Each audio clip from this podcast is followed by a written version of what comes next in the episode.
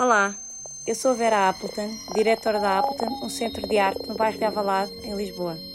Neste podcast vamos ouvir o que diversos convidados ligados à arte contemporânea têm a dizer acerca da sua atividade e questões com ela relacionadas. O Appleton Podcast não tem um modelo pré-estabelecido. Pode tomar a forma de uma conversa com o convidado, de uma conversa com mais de um convidado, de um monólogo, que as circunstâncias propiciarem. Também não há assuntos pré-definidos, eles irão variar em função do convidado e do contexto. Elsa Garcia Nascida em 1976, é jornalista desde 1994. Ao longo dos anos, tem feito vários cursos de jornalismo, bem como vários cursos de arte contemporânea, entre os quais temas da História da Arte do século XX, na Fundação de Serralves, workshop de curadoria da Faculdade de Belas Artes de Lisboa, Estética, Arco, e História da Fotografia na mesma instituição. Mais recentemente, terminou uma pós-graduação em curadoria na Faculdade de Ciências Sociais e Humanas da Universidade de Lisboa. É membro fundadora e diretora da revista Umbigo, com o qual desenvolveu vários projetos curatoriais, entre eles a exposição Entre, Entre Limite e Audácia, de Miguel Palma, na Galeria Fábulas, Difference, de Andreas Plisger, no Palácio de Santa Catarina, e a exposição Pieces and Parts, na plataforma Revolver Lisboa. Foi júri e curadora da exposição de joalharia contemporânea On the Other Hand, comemorativa do 5 aniversário da PIN, Associação Portuguesa de Joalharia Contemporânea, na Galeria Reverse Lisboa, Galeria Adorna Corações Porto e no Simpósio Grey Area, na Galeria Madeleine, Cidade do México. Também para a revista Umbigo, realizou a edição do livro Coordenadas do Corpo na Arte Contemporânea, uma coleção que reúne o ensaio de Bárbara Coutinho e diversos trabalhos artísticos, muitos deles desenvolvidos propositadamente para o livro, num conjunto de trabalhos que representam uma pequena amostra das preocupações filosóficas e estéticas de um grupo de artistas. Mais recentemente, juntamente com António Neu, diretor de arte da revista Umbigo, criou a plataforma Umbigo Lab, uma rede social para artistas que promove a sinergia entre estes e os agentes do meio, curadores, diretores de museus, galeristas, colecionadores e instituições. Olá, Elsa, bem-vinda ao podcast da Apple. Olá, Vera. Obrigada pelo convite. Não, obrigada a nós por estás aqui.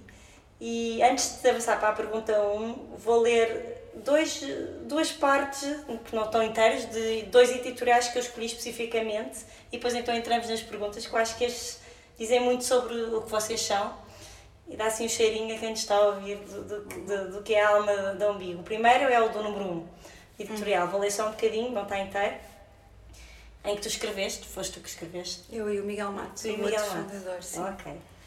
Umbigo é um conceito, uma filosofia editorial completamente nova em Portugal Umbigo significa o renascer do medonismo peculiar que se desvanece dia após dia no marasmo cultural e editorial português.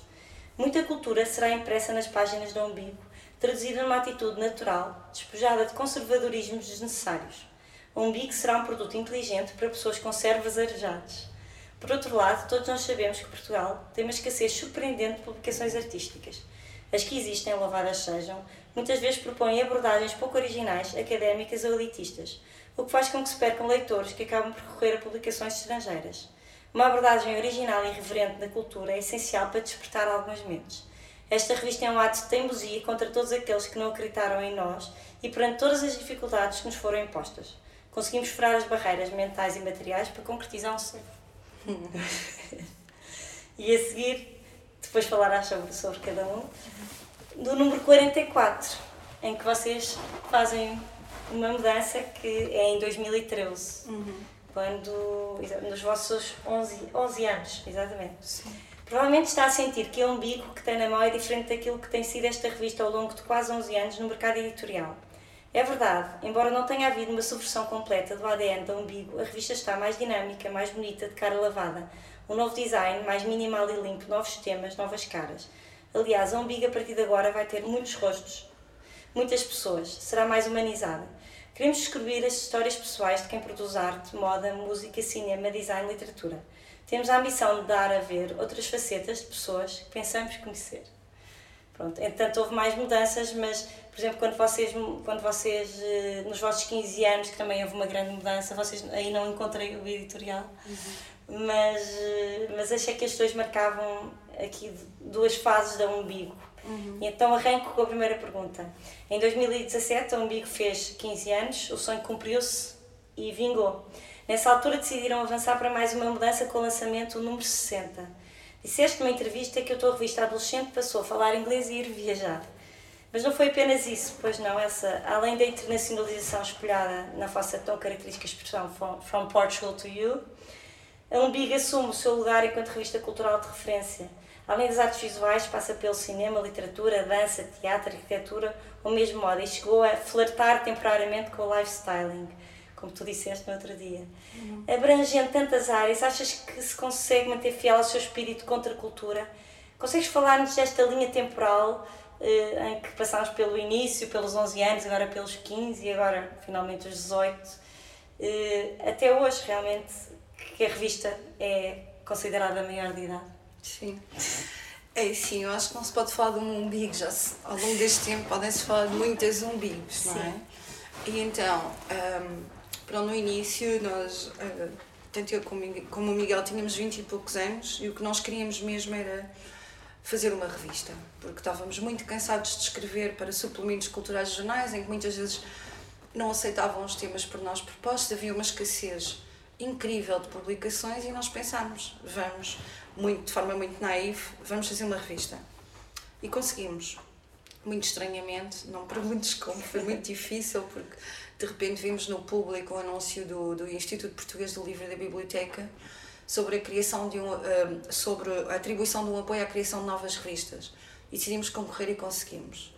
Foi foi difícil e nem queríamos acreditar quando conseguimos esse apoio. Não teimosos, como tu disseste. Exatamente. E é muito estranho, de facto, em 2002 conseguimos publicar um transexual na capa. Eu não sei se hoje isso seria possível.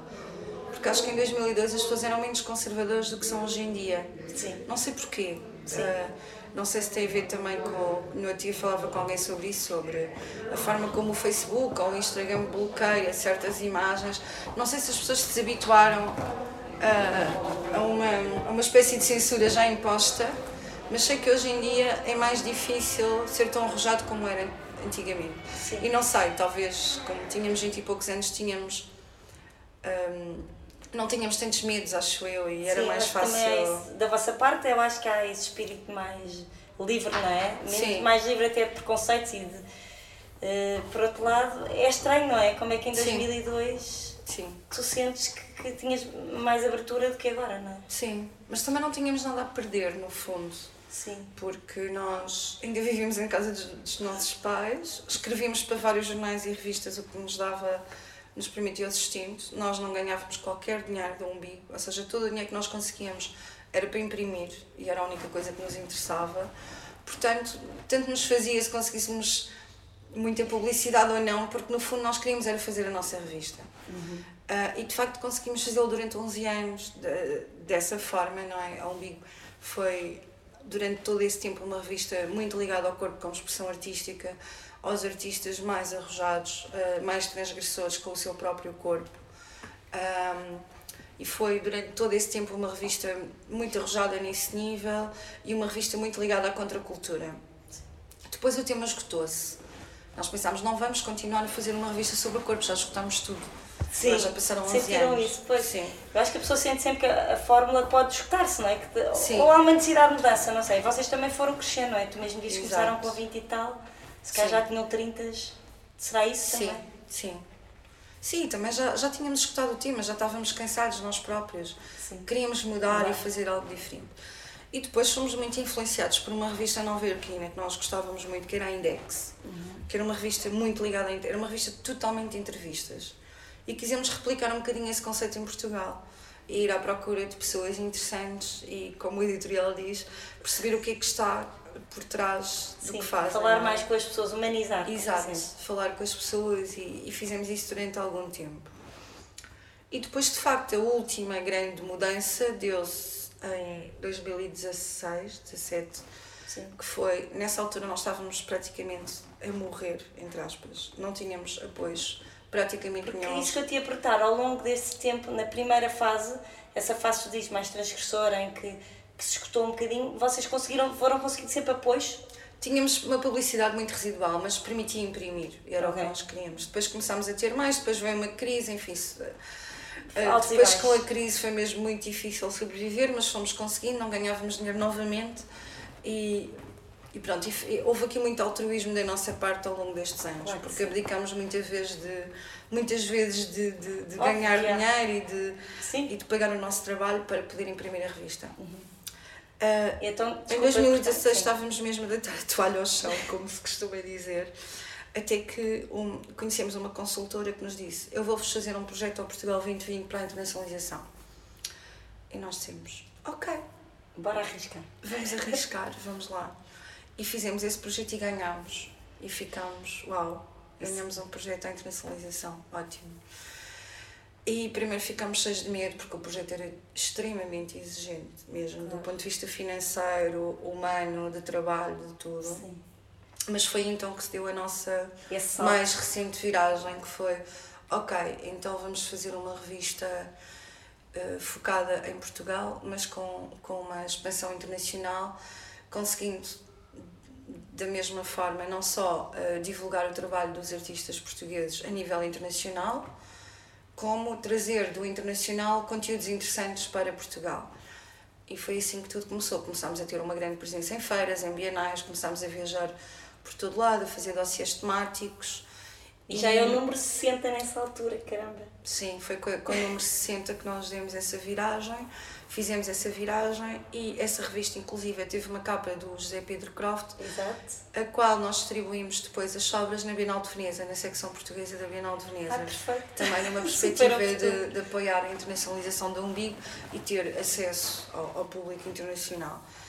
Um, e depois deu-se uma nova transformação, que foi em 2000 e, início de 2019, que deixámos de ser bilingue e passámos a ter duas edições, uma toda em português e uma toda em inglês. Ok. Okay. Porque o mercado internacional não, não gostava do bilingue. A sério? Não havia essa reação? Sim, não queriam. Eh, diziam que estavam a pagar o mesmo por metade dos conteúdos. Ok. Nunca tinha pensado sobre esse ponto de vista. Sim. E, e então, então era mais, ou seja, a revista tornou-se calhar mais pequena, cada, cada volume era mais a nível de volume de. Não, uh, fomos oh. sempre acrescentando oh. páginas, sempre. A revista cresceu a, okay. a, nível de número de páginas e depois. Uh, ou seja, só, implica mais só, custos, tudo, tudo, tudo, tudo, tudo tudo mais, mais custos. custos. Sim, sim, sim. Mas pronto, com o crescimento vem isso. Tudo, é? tudo mais custos. Tudo mais custos. E, o que não significa mais ganhos, não. Óbvio. Eu, mas Continu, continuamos sempre na corda bamba. Sempre ali no break-even, não é? Sim, Como eu digo, sim, sempre sim. O, que, o que ganhas é para reinvestir e. Exatamente. E pronto. E, e é o que tu dizes há bocado, quando a pessoa recebe apoios, fica-se com a sensação que, que, só é bom, claro que é muito bom, mas o apoio é, é espartilhar-nos ao mesmo tempo Sim. e é condicionar-nos, não é? Sim. Uh, o, o, ideal seria ter apoios mais livres ou, ou conseguir sustentar de outra Sim. forma. E na verdade, ao longo da nossa história, só tivemos três apoios Sim. ao longo dos oito anos. Também nunca concorremos. Tiveram não. 20, Portugal 2020? Tivemos o, o primário, não é? Sim, esse primário. Do, do, do IPLB, que era tutelado pelo Ministério da Cultura o segundo, o Portugal 2020, e agora para a edição de aniversário, o apoio, o apoio da Câmara Municipal de Lisboa, que foi fundamental e muito importante para esta edição. Sim, exato. Falas logo no primeiro editorial acerca da escassez de publicações artísticas, mas na verdade o Umbigo não se posicionou imediatamente para concorrer diretamente com este tipo de publicações. Com o passar dos anos foi-se aproximando, foi-se transformando, a ironia é que agora está lá, a concorrência é mais do que escassa, e quase inexistente. O que é que sentes em relação a isso? Sentes que aumenta a pressão sobre o vosso trabalho, sobre as expectativas criadas à vossa volta, que é uma responsabilidade maior ou pelo contrário, sentes que vos liberta e que vos permite ir mais longe? Uh, uh, é muito complicado, porque assim, eu acho que ou seja, hoje em dia já há mais revistas do que havia quando nós surgimos. Quando nós surgimos era mesmo um deserto. Sim. Hoje em dia é muito mais. Mas mesmo Portuguesas assim. achas que há? Sim. Poucas. Ah, três ou quatro e depois há os suplementos. Já viste, é miserável. Sim, é miserável, mas no... quando nós surgimos não havia nada. Nada, pois Era é mesmo zero. Uh, e depois eu acho que era muito importante que houvesse mais revistas. Porque, ou seja, a existência de mais revistas faz com que exista mais público, exista um público. Que se habitua. E que exista um ecossistema. Uhum. E eu acho que é muito importante a existência de, de mais matéria escrita sobre estes temas. E de facto, para nós é muito complicado porque os artistas de facto precisam de crítica, as entidades precisam de crítica, as galerias, nós somos bombardeados diariamente por muita gente. Uhum. E às vezes torna-se sufocante, porque nós de facto queremos chegar lá, mas é muito difícil. Pois, e depois acaba por nos condicionar também, porque isso liga-me a perguntar a seguir: a recensão crítica é um dos fatores mais importantes não é? para um artista. E havendo escassez, há escassez de massa crítica, o que é grave e é umbigo, e no, principalmente através do online, não é? Que uhum. faz com que vocês estejam sempre atualizados. Uh, tem neste momento uma agenda onde de tudo o que acontece, é verdade, lá vocês acompanham tudo e, e também procuram ocupar esse espaço para a crítica que é tão necessário.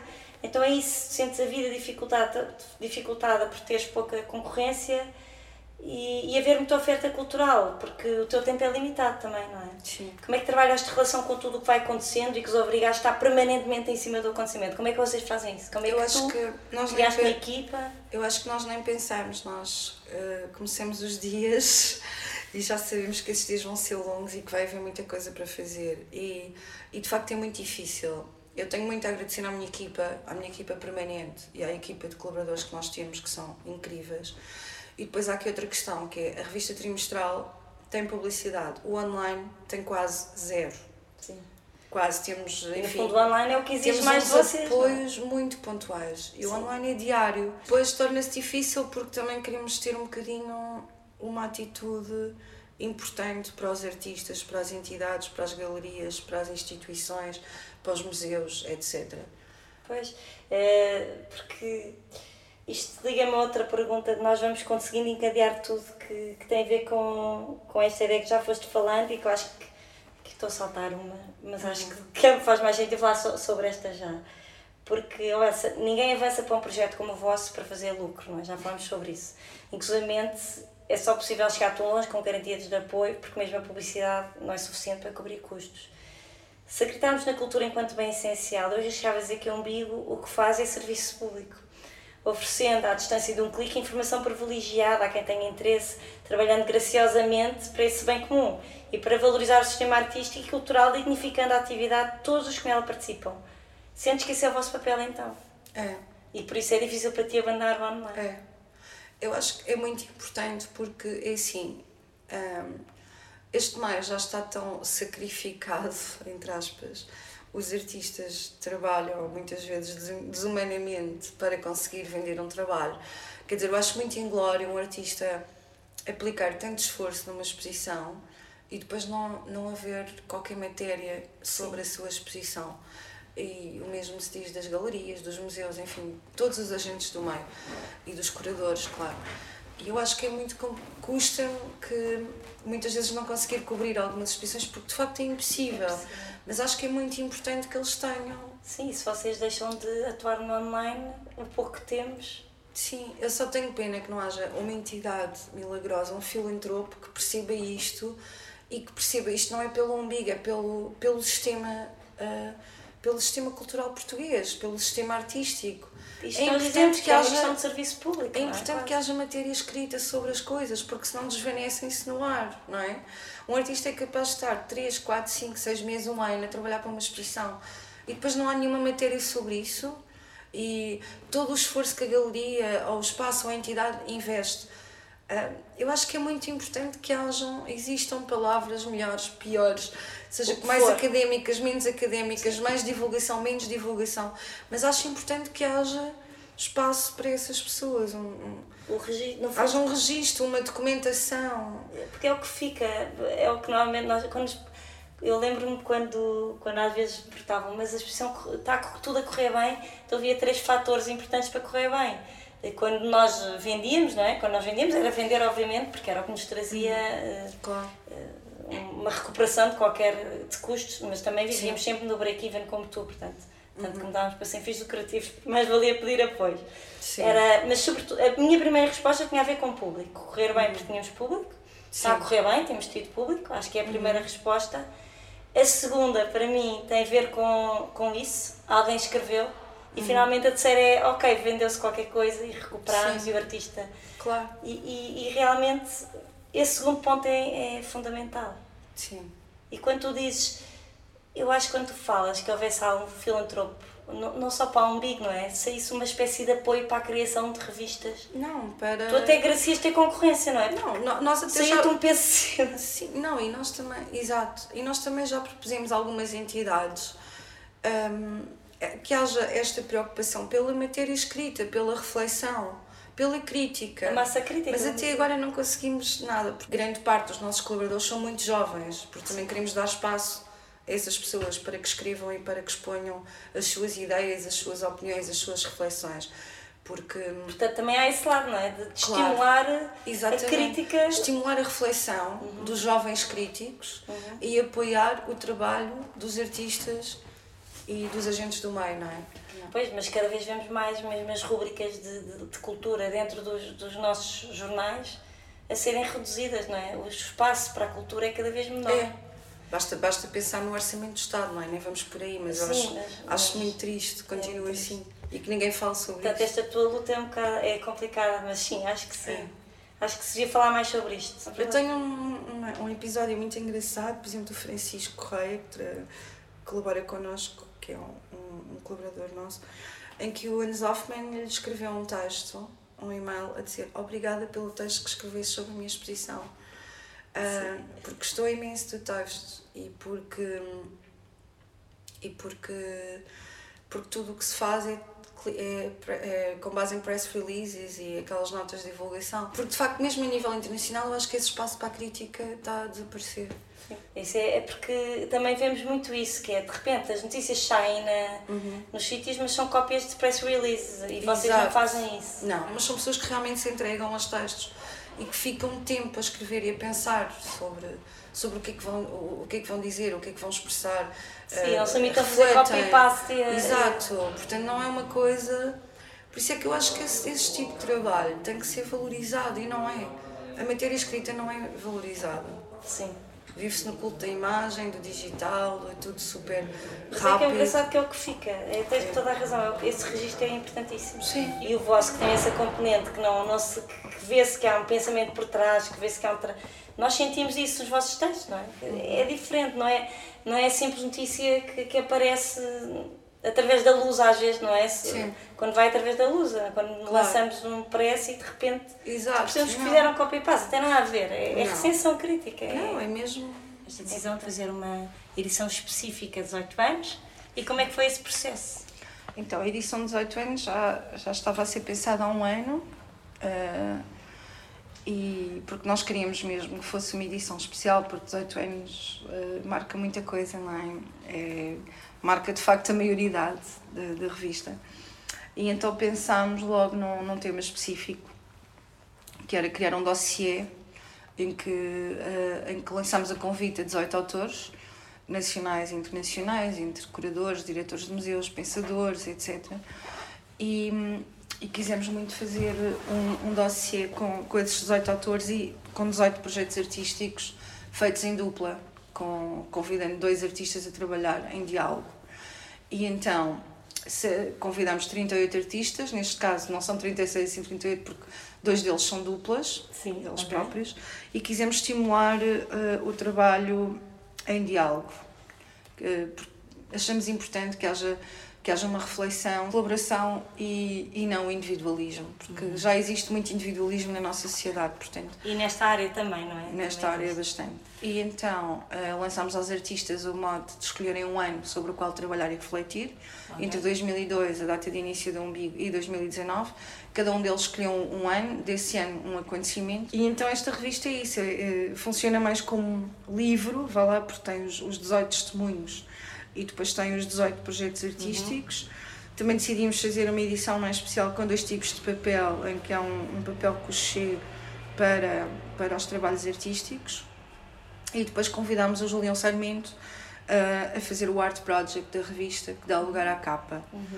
Ah, e assim foi. E depois, paralelo a isto, um, do- um dos nossos objetivos, que já está em curso, é lançarmos uma caixa comemorativa dos 18 anos, com estes projetos artísticos feitos em serigrafia, gravura, ah, fotografia. E é um projeto que, eh, que, vai, que está a ser desenvolvido entre o Umbigo, a Faculdade de Belas Artes de Lisboa e a Artworks, que vai fazer a caixa. Ok. E Diz-me uma coisa, eh, foste, tu, foram vocês que, que escolheram os artistas ou havia um artista que, que desafiava o outro? Não, fomos nós. Vocês escolheram muito... mesmo as duplas? Sim, sim, nós quisemos mesmo as duplas. Foi uma lista que demorou muito tempo a ser feita Imagino. porque é muito complicada. Não é fácil, sim. Mas pensámos em, em, pessoas também, artistas que já fazem parte da nossa história, outros. Com, de, dos quais gostamos imenso do trabalho, outros com os quais temos afinidade e gostamos do trabalho. Mas foi uma lista que demorou, não sei, vários meses e a ser. Correu muito bem, não é? Foi, houve uma receptividade ótima a todos os artistas. Sim, sim, praticamente. Houve assim, dois casos que foram mais complicados que eu não vou referir. mas... Há sempre. Mas sim, mas uh, acabou por correr bastante bem e estamos muito contentes com esta edição. E mesmo quem escreve, também pelo que vi da revista, no fundo foram buscar pessoas completamente diferentes, não é? foram buscar. Escreve a Catarina Vaz Pinto, que eu acho que é uma surpresa, não é? Sim. Ela escrever aí. Sim, porque a Câmara tem sido muito importante no nosso processo também. Sim. E também porque vos apoia, apoiou, apoiou diretamente este projeto. Apoiou é? diretamente esta edição. Um, Escrevem depois curadores, não é? Curadores independentes. Sim, eh, eu posso dizer quem escreveu. Escreveu a Adelaide Ginga, o António Pinto Ribeiro, a Beatriz Leanza, a Catarina Vaz Pinto, que... o David Santos, o Delfim Sarde, a Emília Ferreira, Sim, a Filipe Oliveira, a Sara Antónia Matos, a Joana foi? Pontes, o João Silvério, o Jürgen Bock, a Maria Filomena Mulder, Penelope Curtis, o René Priskin, o Rui Chaves, Exatamente. a Sandra Vieira Jürgens, a Sara Antónia Matos e o Vincenzo Extremo. Pois é, isso mesmo. Eu achei piada ver, ver o Rui Chaves, por um lado, não é? Porque eu adoro os livros que ele escreve. Portanto, escreve tenho os livros todos dele. Sim. E portanto achei, adorei Sim. ver o Rui Chaves Sim. na lista. Depois gostei, achei graça ver o Jürgen Bock, que era assim sempre meio desaparecido, voltar a reaparecer com a vossa revista. Sim. A Penelope, a Penelope, achei muito porreiro, não é? A Penelope foi convidada antes de sair da Gulbenkian. Mas não, mas é já... porreiro, até tendo saída, eu acho que ainda ganha uma, uma pujança diferente, Sim. não é? Ela estar a escrever e é, eu acho que é ótimo, é uma espécie de reconhecimento pelo trabalho que ela fez. E é isso, é uma lista muito heterogénea, não é? Sim.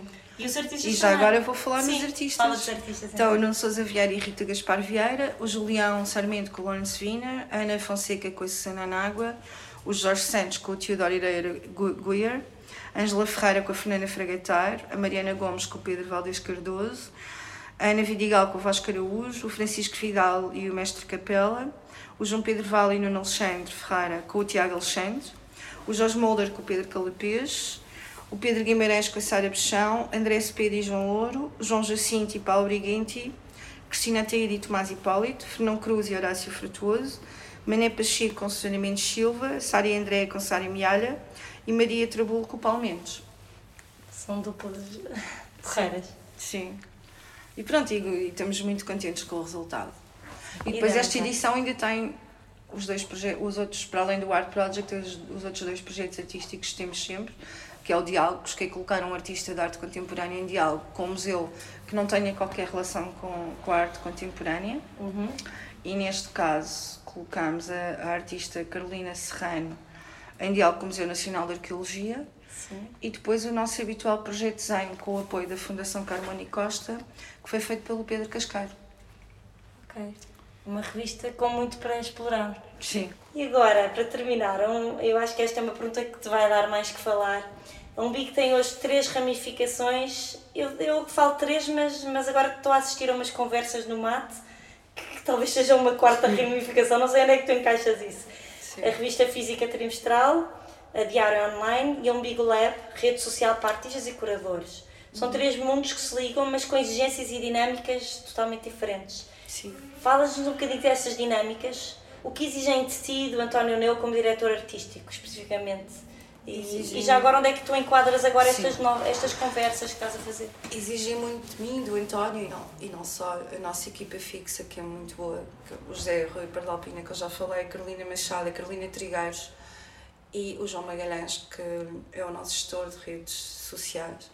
Portanto, sem esta equipa seria impossível fazer o que. Estas, estes impossível. três. Pronto, e já não vou falar dos colaboradores todos externos, que são imensos mas, então, a umbigo física é mais alta costura, entre aspas. A revista é muito bem planeada e, e nós planeamos sempre com bastante antecedência. O que é que é bastante. Com quanto tempo de antecedência estás a planear a revista? Trim, é trimestral. Portanto, estás, no trim, estás a lançar uma e estás a trabalhar na. Estou já a pensar na outra, na sim, sim, porque são testes, são coisas mais exigentes, eh, queremos dar tempo às pessoas, muitas vezes convidamos pessoas para fazer exposições não BIPA, para fazer uma exposição, criar um conceito curatorial e usar a revista como, uh, como palco para, para expor o trabalho de alguns artistas. Uh, agora estamos mais parados com a questão da internacionalização, mas a revista funcionava muito também com, para expressar um, o trabalho que desenvolvíamos internacionalmente,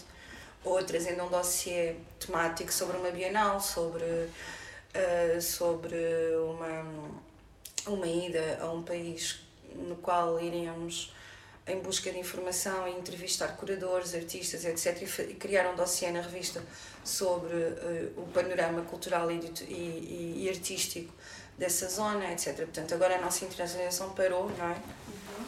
Covid, é, é, impossível, mas estamos de qualquer forma a continuar a manter os conteúdos internacionais através do convite a curadores, como por exemplo, para a edição de dezembro convidámos uma curadora internacional que está a viver cá para fazer uma exposição na Umbigo e ela vai trazer vários artistas. Temos também um colaborador em, em São Francisco que nos vai uh, trazendo, vai, vai nos propondo temas interessantes.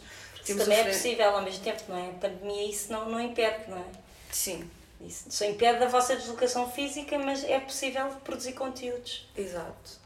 Temos também o Francisco Correia, tal colaborador que falei, que agora está a viver em Bruxelas, que também nos vai trazer conteúdos da cidade e da uhum. Bélgica no geral e do, do que for vendo por lá. Portanto, continuamos a fazer esse equilíbrio internacional e internacional. Para nós é importante não falar só de Portugal, porque depois acabamos, acabamos por cair num provincianismo que não nos interessa. Uhum. Porque eu, enquanto leitora, gosto de ler conteúdos internacionais também, não gosto de ler só Exato. matéria do que se faz cá. E acho que é importante que haja essa, essa, essa junção do, dos vários mundos. Pronto, isto é a revista física, que é trimestral. A revista online é diária. É, é o não parar de. É o que vos dá mais. É o que exige mais de vocês. É o que exige mais de nós e que, dá, e que nos dá rentabilidade zero. Portanto, é mesmo difícil. Mas pronto, até, até aguentarmos e não, não explodirmos, vamos continuar. E depois é um Big Lab. Um, é um projeto que nos dá muito prazer. É um, é um, Como é que nasceu isso? Conta lá. É uma rede networking que tem uma grande madrinha que se chama Fátima Dias, da Fundação Milênio BCP, a quem nós apresentámos a ideia e ela adorou o projeto e, apoio, e, e tentou conseguirmos o apoio da Fundação. Portanto, a, a, a um Big Lab não existiria sem a Fundação Milênio BCP, que é o que é o, é o, sponsor, é o verdadeiro sponsor e único da, da, plataforma. E um Big Lab nasceu porque nós estávamos muito cansados da cacofonia visual que existe na internet. Uhum. E quisemos criar um, um, espaço que funcionasse só por, com curadoria, ou seja, que tivesse um painel de consultores, um painel de curadores uhum. e nós próprios a selecionar artistas e a convidá-los para entrar na plataforma. Portanto, na, na, só os artistas convidados é que podem publicar. Okay. Ou seja, não é como o Instagram, qualquer pessoa adere, qualquer pessoa publica. Há um, filtro. Há um filtro. E ainda há outro filtro que é os artistas só podem publicar uh, no, no, no computador. Não podem publicar através do telefone, nem do iPad, nem a nada. Sério? Porque nós queremos que os posts sejam pensados. Portanto, não é uma rede com um dinamismo. Intuitiva como... ou rápida? Não, okay. não é rápida como o Instagram ou como o Facebook é, leva a mais tempo para pensar, para refletir sobre o que é que se vai apostar. Porque nós pretendemos que seja uma, uma, uma rede limpa, uhum. que sirva de ferramenta para os agentes do meio pesquisarem artistas, ou os colecionadores, ou os curadores, os diretores de museus. O que nós pretendemos é que um Big Labs um, seja uma ferramenta para que estas pessoas, quando estão a criar uma exposição, a pensar num conceito, etc., possam usar um Big Lab como ferramenta de pesquisa uhum. e que permita apoiar os artistas que lá estão de forma a saltarem, uh, a, darem um salto ou a conseguirem Contato, estar em determinado museu ou, não é?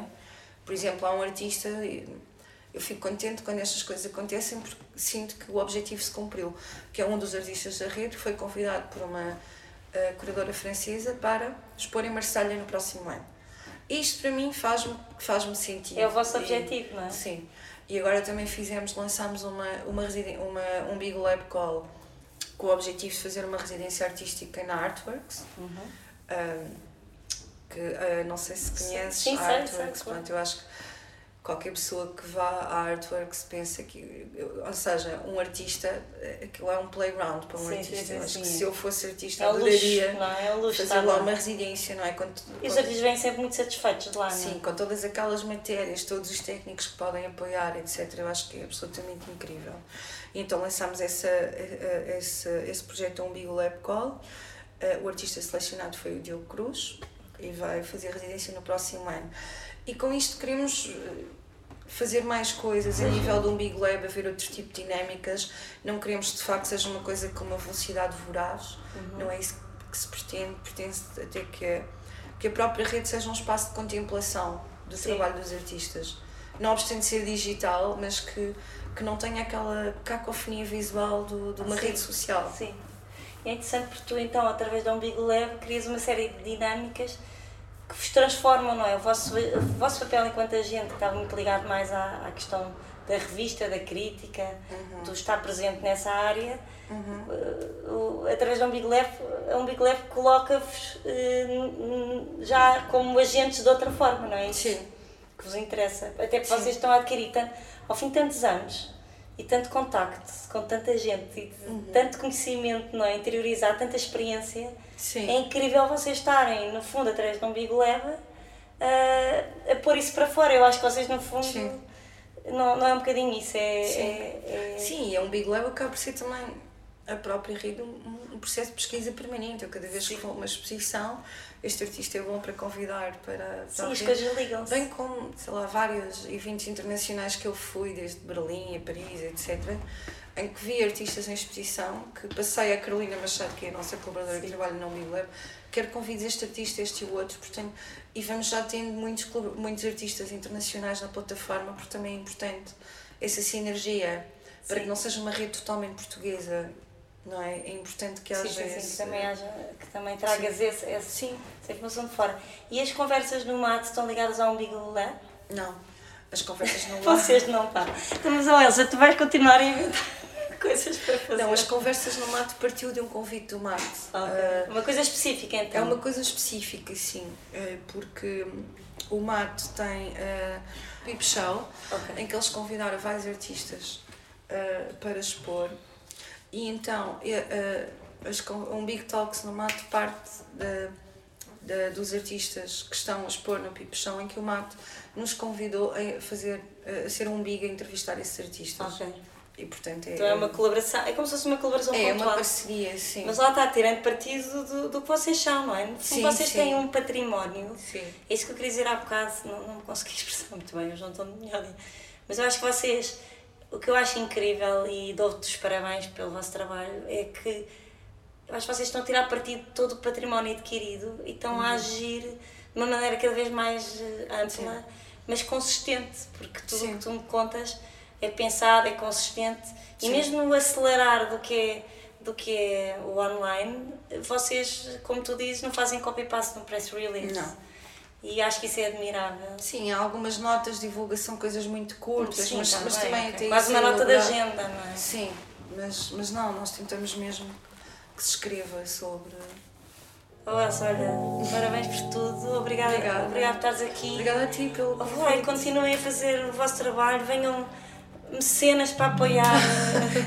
é verdade, as, as, revistas, tem que existir mais revistas e vocês merecem completamente e merecem, é o que tu dizes, poder também receber para poder pagar lá. Tá, tu, o teu objetivo já percebi que tu, tu é, também és uma filantropa, não é? Na verdade, Sim. tem esse espírito.